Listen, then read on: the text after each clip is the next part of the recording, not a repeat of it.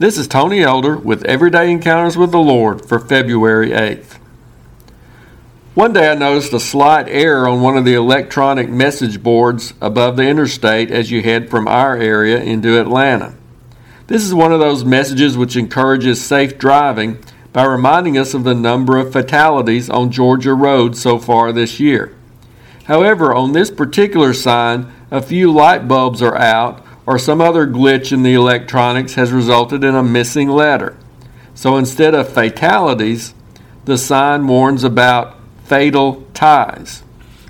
I have to admit that I had a little fun by letting my imagination run in some odd directions when I first spotted that mistaken message. Are there killer neckties in our midst?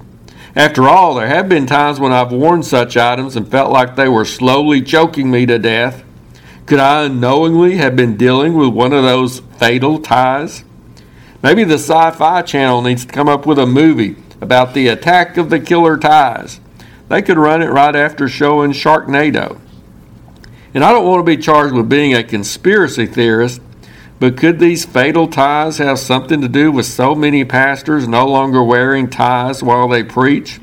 Did they hear the rumor that some terrorist organization had sent in these sinister fashion accessories to wipe out some of our Christian leaders?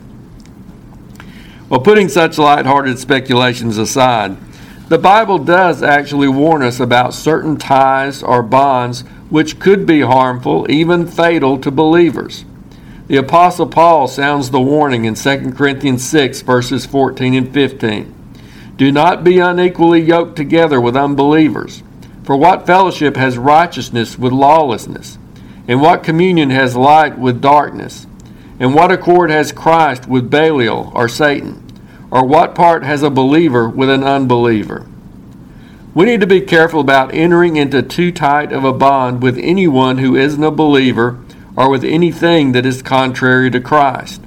Such a relationship could end up pulling us in the wrong direction hindering our spiritual growth, and even resulting in us turning away from our faith.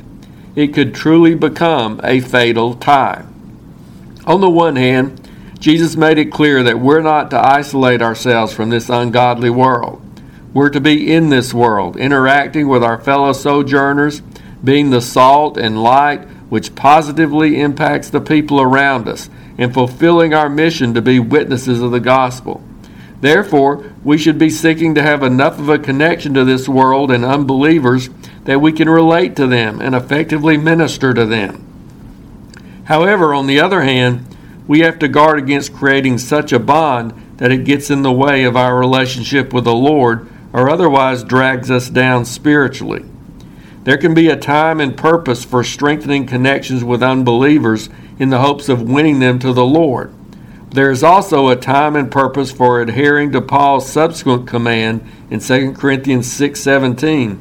Come out from among them and be separate, says the Lord.